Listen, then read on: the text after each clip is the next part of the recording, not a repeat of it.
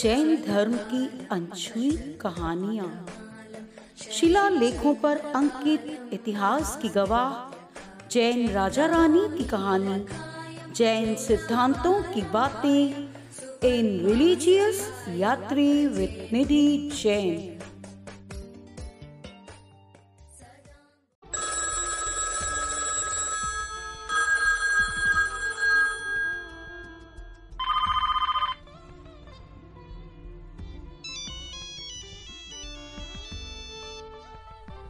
पुराने जमाने के लैंडलाइन फोन की ट्रिन से लेकर मोबाइल फोन की रिंगटोन का सफर पृथ्वी के लिए कितना घातक सिद्ध हो रहा है, ये जानना प्रत्येक व्यक्ति के लिए आवश्यक हो गया है।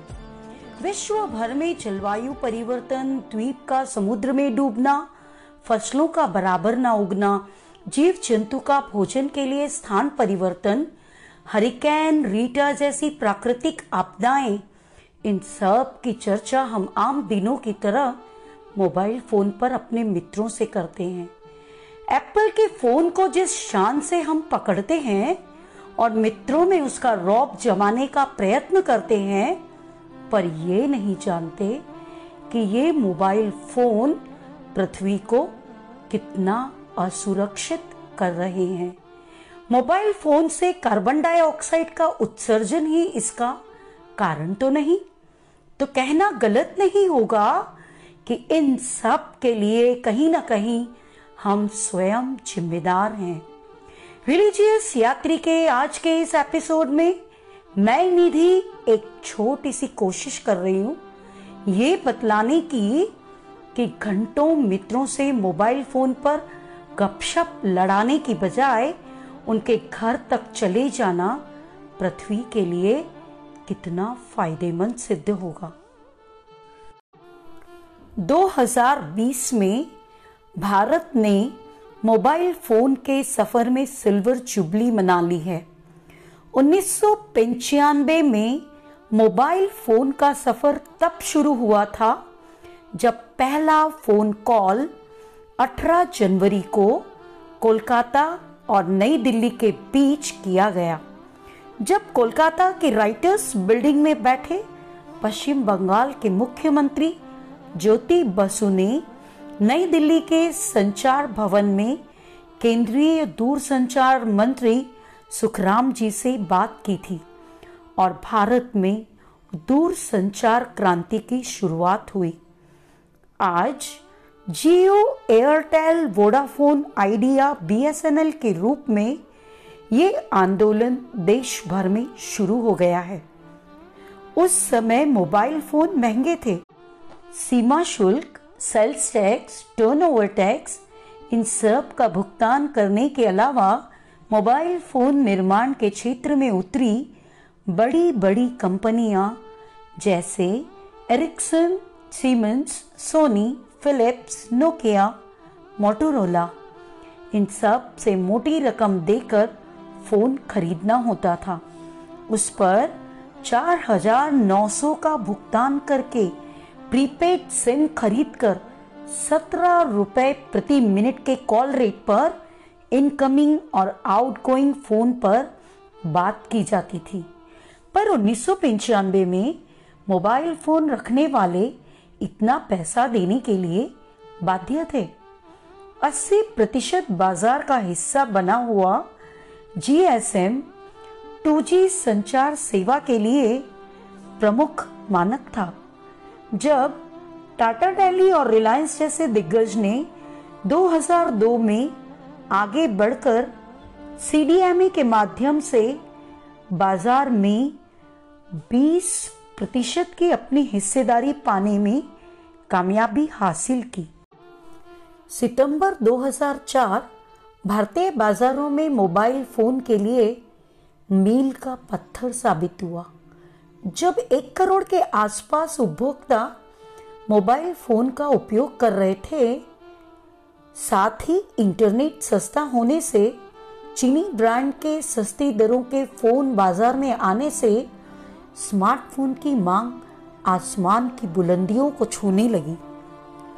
2015 में लगभग 25 करोड़ मोबाइल उपभोक्ता की संख्या बढ़कर 2020 में 70 करोड़ के आसपास हो गई है और ऐसा अनुमान लगाया जा रहा है कि 2025 तक 97 करोड़ के आसपास मोबाइल उपभोक्ता भारत में होंगे।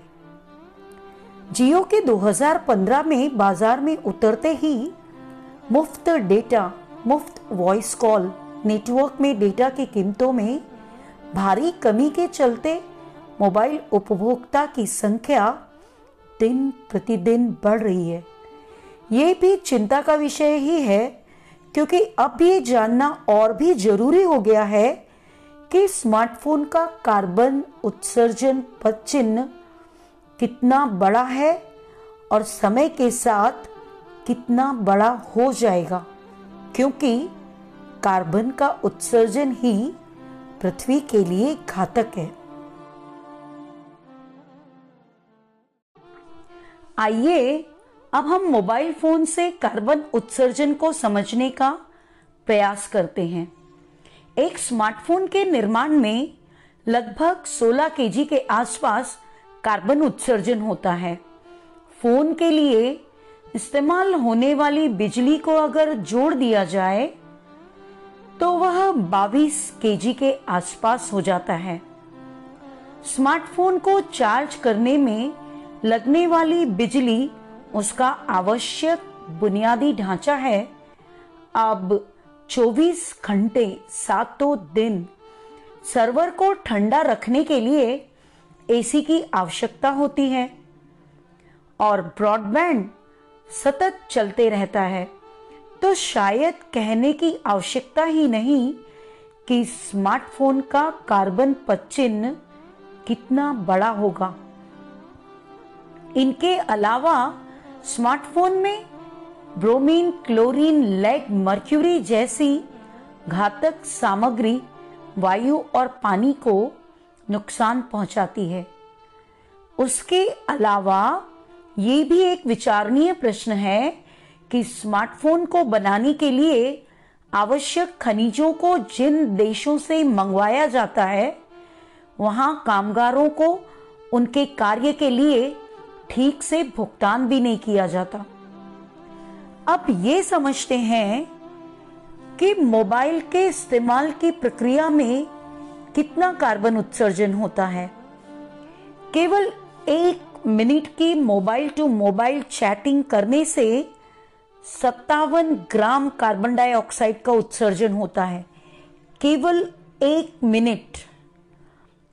जबकि 2 मिनट प्रतिदिन एक व्यक्ति एक फोन कॉल करे और पूरे 1 साल ये सिलसिला यूं ही चलता रहे तो यह 47 केजी कार्बन डाइऑक्साइड उत्सर्जन के लिए जिम्मेदार होगा।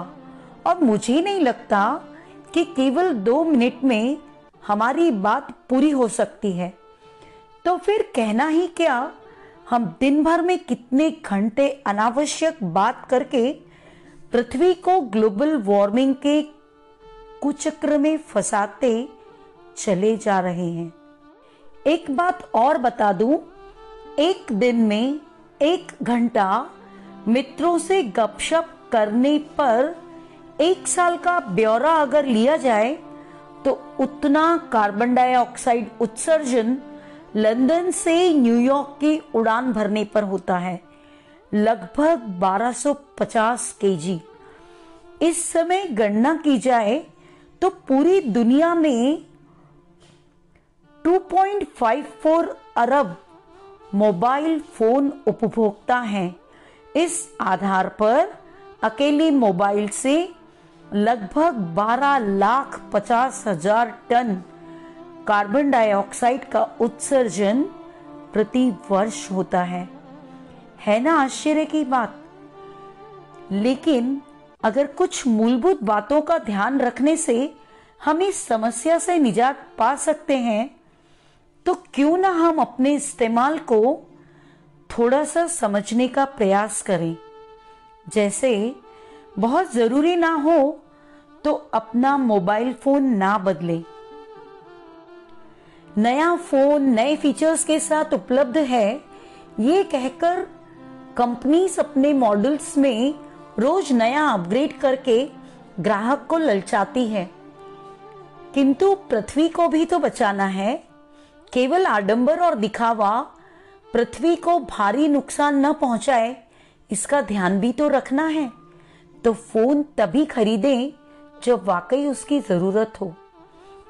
Excuse me boss, you have a text message. Mobile का प्रत्येक टेक्स्ट मैसेज, डाउनलोड और ईमेल सर्वर की ऊर्जा का उपयोग करते हैं। अनावश्यक इन कार्यों में अपनी ऊर्जा ना लगाएं। कई बार ऐसे ईमेल आते हैं जिनकी हमें ज़रूरत ही नहीं होती, हम बिना पढ़े उन्हें डिलीट भी कर देते हैं।